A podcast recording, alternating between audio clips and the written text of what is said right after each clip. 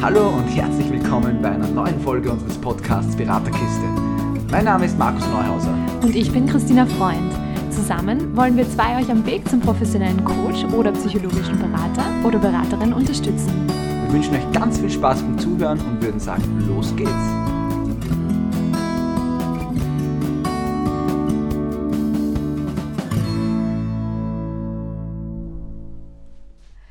Heute haben wir Methodenkofferzeit und zwar wird uns der Markus seine Lieblingsübung vorstellen. Also ich muss gleich mal dazu sagen, es war meine Lieblingsübung und es war ja nicht so, also ich würde es nicht unbedingt sagen Lieblingsübung, sondern es war der verzweifelte Versuch, irgendwie eine Methode in jede Beratung reinzubringen am Anfang meiner Beraterkarriere. Und das ist, ähm, ja, es, es ist aufgegangen in der Situation. Ja. Also das, was wir heute machen, ich habe gerade vorher mit der Tina haben wir noch ein bisschen Quatsch drüber, wie wir das jetzt da präsentieren und für was das ist. Und in Wirklichkeit, das kann man für alles verwenden. Also ich habe damals da, ich habe wirklich das für absolut alles verwendet. Ja. Aber jetzt, um den Spannungsbogen nicht zu groß zu machen, wir seid jetzt sicher schon daheim und denkt euch, was ist das? Wobei Ja. habt ihr es schon gelesen eigentlich dann Das draufklicken. steht wahrscheinlich im Titel. Aber Ja. falls ihr den Titel nicht gelesen habt, Und jetzt immer nur voller Spannung seid, ja? Ja. Wir reden von einer Sesselaufstellung. Dudududum. Ähm, vielleicht so als Geschichte ganz kurz, warum das für mich so, mh, so eine wichtige Methode war. Ich habe zu Beginn, so wie es eigentlich jeder hat, gefühlsmäßig, extrem gestruggelt mit Methoden, weil ich immer das Gefühl gehabt habe, ich weiß zu wenig, ich kenne nicht genug Methoden, ich weiß nicht, wann ich es einsetzen soll. Einfach diese Unsicherheiten, die man so bei den ersten gefühlten 400 Beratungen hat. ähm, und ich habe dann einfach wirklich, ich hab, eine Kollegin hat dann zu mir gesagt, nimm da mal eine und mach das einfach einmal und probier das einfach mal. Und ich habe das wirklich durchgezogen. Also ich habe das wirklich jedes Mal gemacht. ähm, und es hat mir extremen Halt gegeben, weil ich einfach nie das Gefühl gehabt habe, ähm, ich, ich weiß nicht mehr weiter. Sondern wenn ich gesagt habe, okay, jetzt stehe ich so ein bisschen an im Sinne von, ich weiß nicht mehr, was ich fragen soll, dann bin ich einfach dann mit der Methode angefahren. Ähm, das Einzige, wenn man zweimal mit einem Menschen arbeitet, ist ein bisschen komisch, wenn man direkt hintereinander wieder das Gleiche macht. Aber genau. Kein Problem. Ähm, was brauchen wir dafür? Sessel. Zwei. Vielleicht auch drei. ähm, das Positive an der ganzen äh, Sache ist, man kann bei dieser Sesselaufstellung ähm, auf der einen Seite mit Personen arbeiten, also so wie man es von einer Aufstellung kennt. Man kann aber auch innere Kinderarbeit machen, was ich persönlich immer sehr, sehr schön finde. Ähm, und man kann aber auch Anteile aufstellen. Da sind äh, die, die Möglichkeiten schier unendlich. Und Gefühle auch, oder? Und natürlich Gefühle auch. Also absolut alles. Also man kann auch Gegenstände aufstellen, wenn man wissen will, wie es dem Sofa daheim geht, wenn man die ganze Zeit drauf liegt. Ja, aber zum Beispiel könnte man jetzt auch Tiere aufstellen. Genau. Also ich sage ja, da, da geht alles. Ja. Da geht alles. Es ist großartig, ganz großartig. ähm, wie fangen wir an? Also was halt irgendwo wichtig ist, wir brauchen irgendwo einen Konflikt.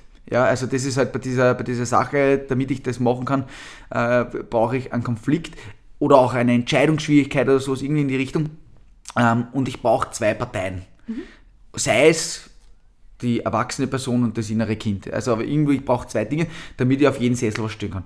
Das wird vorher ausgemacht, was man halt aufstellt. Wir sagen jetzt einfach einmal, nehmen wir das innere Kind. Wir haben irgendwie ein Thema, das äh, man im jungen Alter irgendwie ein Erlebnis gehabt hat, was einen heute triggert, wo man irgendwie jedes Mal in dasselbe Muster reinfällt. Dann fragt man einfach immer nach, okay, wie alt war, äh, warst du da damals ähm, und lässt ein bisschen hineinversetzen in die ganze Sache. Äh, und dann setzt man dieses Kind dahin. Und gegenüber davon, also symbolisch gesehen, jetzt setzt man es hin. Und gegenüber davon setzt man die, die Klientin oder den Klienten hin. Und dann, das kann man sich jetzt aussuchen, das habe ich schon in verschiedensten Arten und Weisen gemacht. Man kann anfangen bei der eigenen Person, dass man sich reinsetzen lässt, oder bei der anderen Person. Bei der anderen Person ist halt spannend, weil man halt direkt irgendwie in ein Energiefeld geht, was ungewohnt ist. Ja? Wenn man in die eigene reingeht, dann, das kennt man schon, was da so passiert. Das sind halt die klassischen Gedanken, die dann kommen. Ja, und dann geht einmal das Fragen los, wie fühlt sich das an, was spürst du, wie geht's dir, wie geht's dir, dass jetzt da, da diese Person oder dieser Anteil oder was auch immer gegenüber von dir sitzt. Ähm, Gibt es irgendwas, was du dem gegenüber oder der gegenüber sagen möchtest? Ähm, da muss man einfach als Berater oder Beraterin fragen, fragen, fragen und vor allem im Gefühl bleiben. Also das ist immer sowas, rational äh, geht da relativ wenig weiter, weil wir sind einfach in einer kompletten Emotionsgeschichte. ja, Tina, äh, irgendwas jetzt mal, habe ich irgendwas vergessen oder? Ja, mir fällt nur ein, ähm, bevor man sich sozusagen in diese Sesselaufstellung begibt, könnte man auch noch kurz den Klienten oder die Klientin fragen, jetzt dies, das zweite, die zweite Position, egal ob es das innere Kind ist, eine andere Person oder wie auch immer, kannst du mir die Person, die Position ein bisschen beschreiben. Richtig. Genau, äh, wenn ich mir das mitschreibe als Berater oder Beraterin, kann ich dann nämlich, wenn die Person sich zuerst in sich selber reinsetzt und dann sozusagen wechselt, bevor sie wechselt, ähm, noch einmal das wiederholen. Das heißt, du gehst jetzt da hinein und dann bist du die Person, die das macht, die das sieht, die so groß ist, die whatever.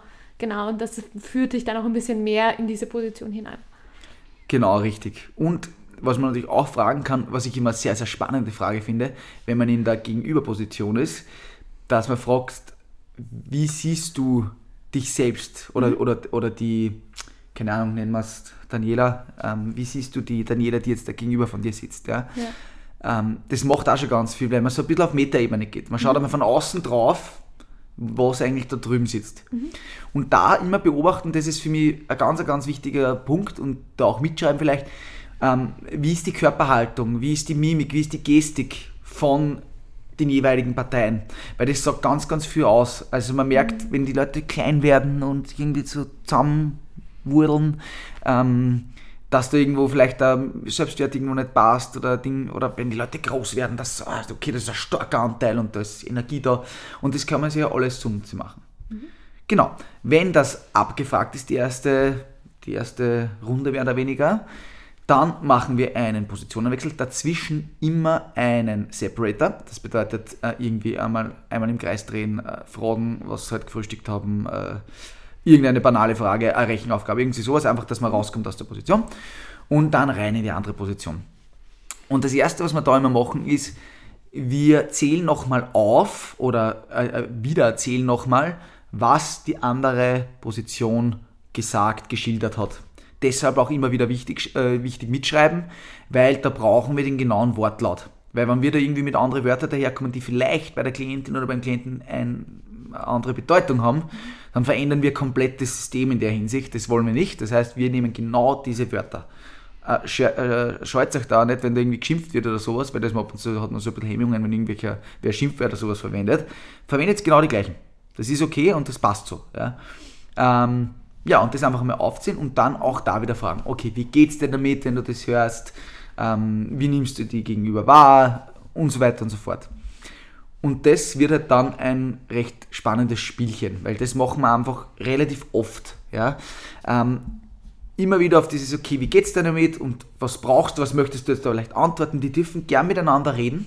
Ihr könnt da auch theoretisch ähm, die Hand hinhalten auf der Höhe, wo der Kopf der gegenüberliegenden Person wäre. Einfach, dass man sich so vorstellen kann, wo das ist.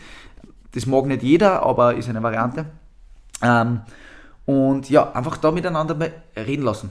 Und das ist irgendwie das Schöne, weil das wird recht dynamisch, dann immer wieder aufstehen lassen, Separator und wieder rüber. Und das wird dann ganz cool. Ja?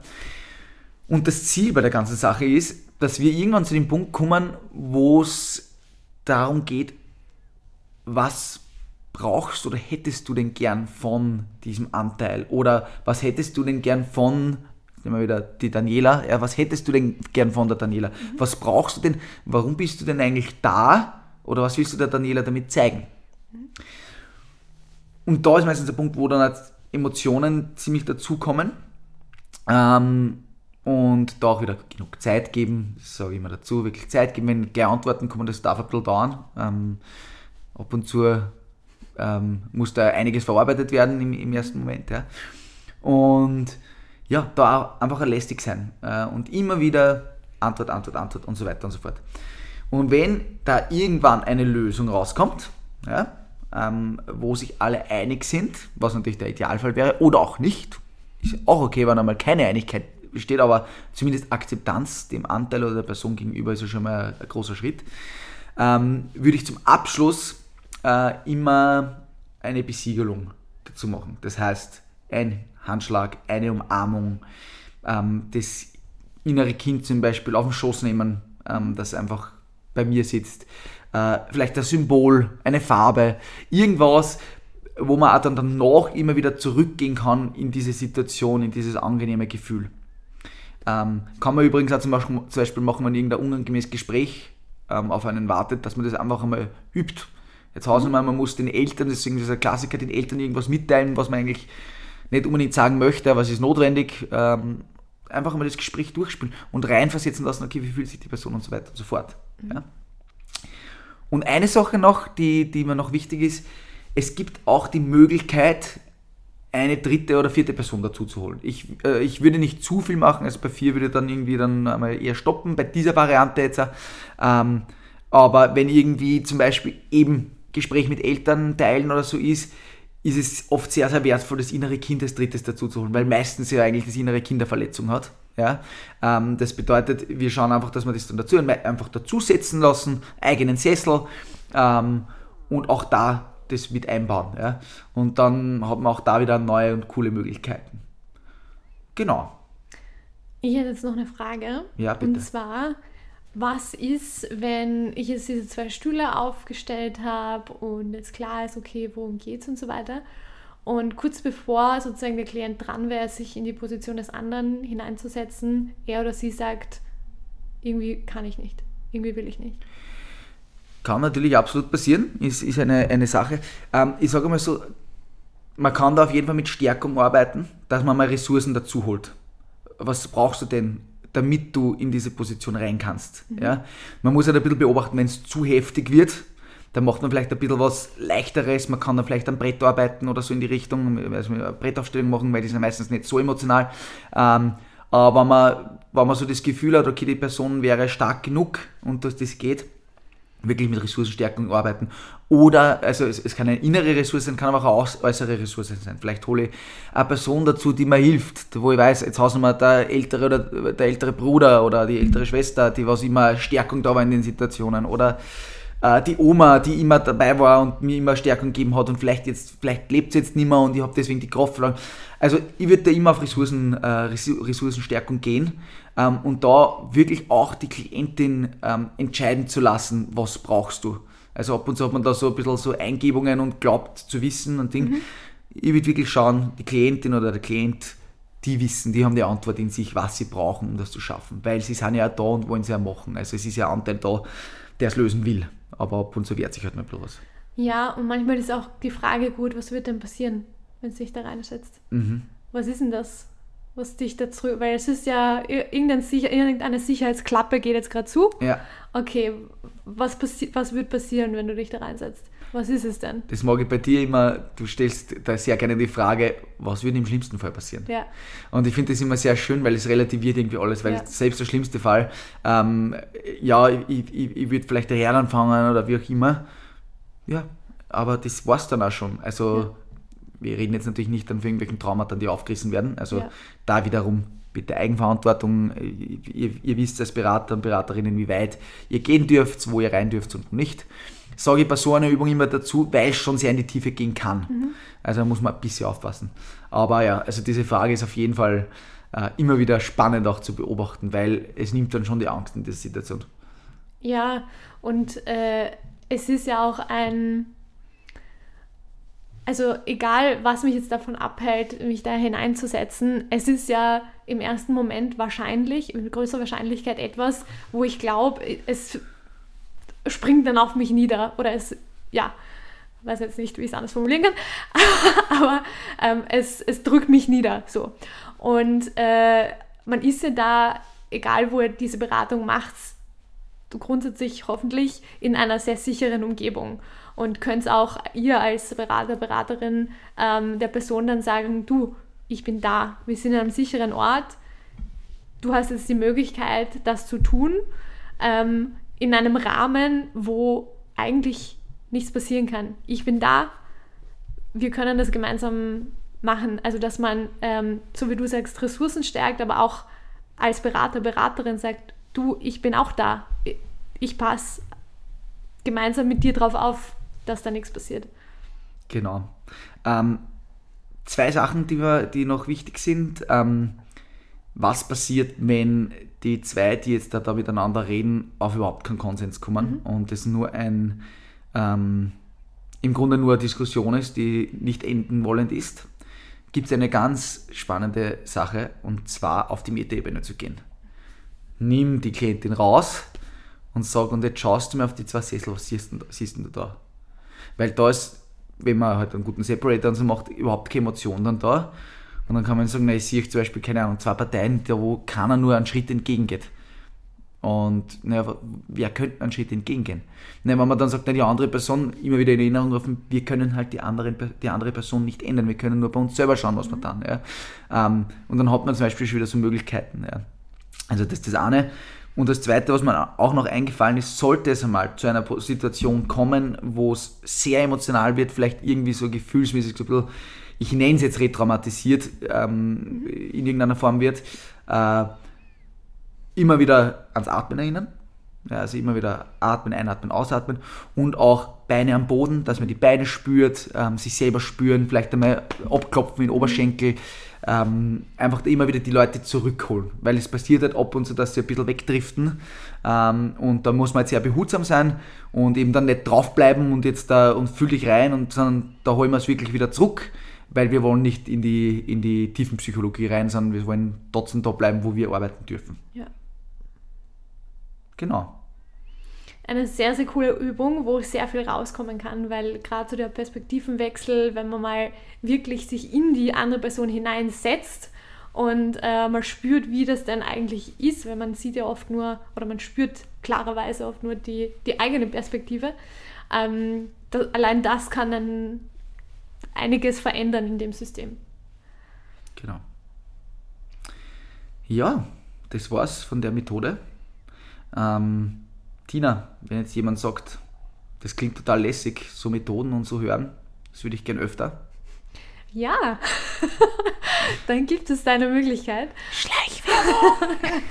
und zwar ähm, bieten wir Gruppensupervision an, wo wir auch äh, immer wieder mal, beziehungsweise eigentlich immer über Methoden reden ähm, und da auch immer wieder was von uns äh, sozusagen Neues dazugeben und äh, man sich austauschen kann, was Neues dazulernen kann ähm, ja, und Leute aus anderen Instituten kennenlernen kann. Also auch vielleicht mal mit anderen Leuten arbeiten, als man es bisher gemacht hat. Genau, beziehungsweise auch Einzelsupervision bieten wir natürlich an. Das heißt, wenn ihr sagt, ihr habt irgendwie einen Fall, wo es nicht weiterkommt oder den Sie mal, den, den Sie mal gemeinsam anschauen wollt oder ihr braucht es auch für die Ausbildung oder so, ähm, gibt es auch hier die Möglichkeiten.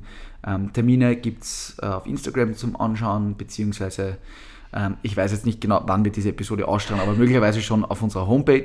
ähm, wenn noch nicht, dann hat der Markus wieder ein bisschen getrödelt mit den Texten. aber ich gebe mein Bestes.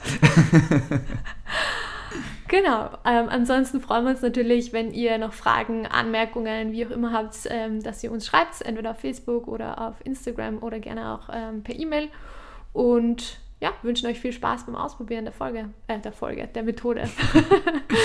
ja, sonst noch eine schöne Woche euch allen und bis bald. Ciao, ciao.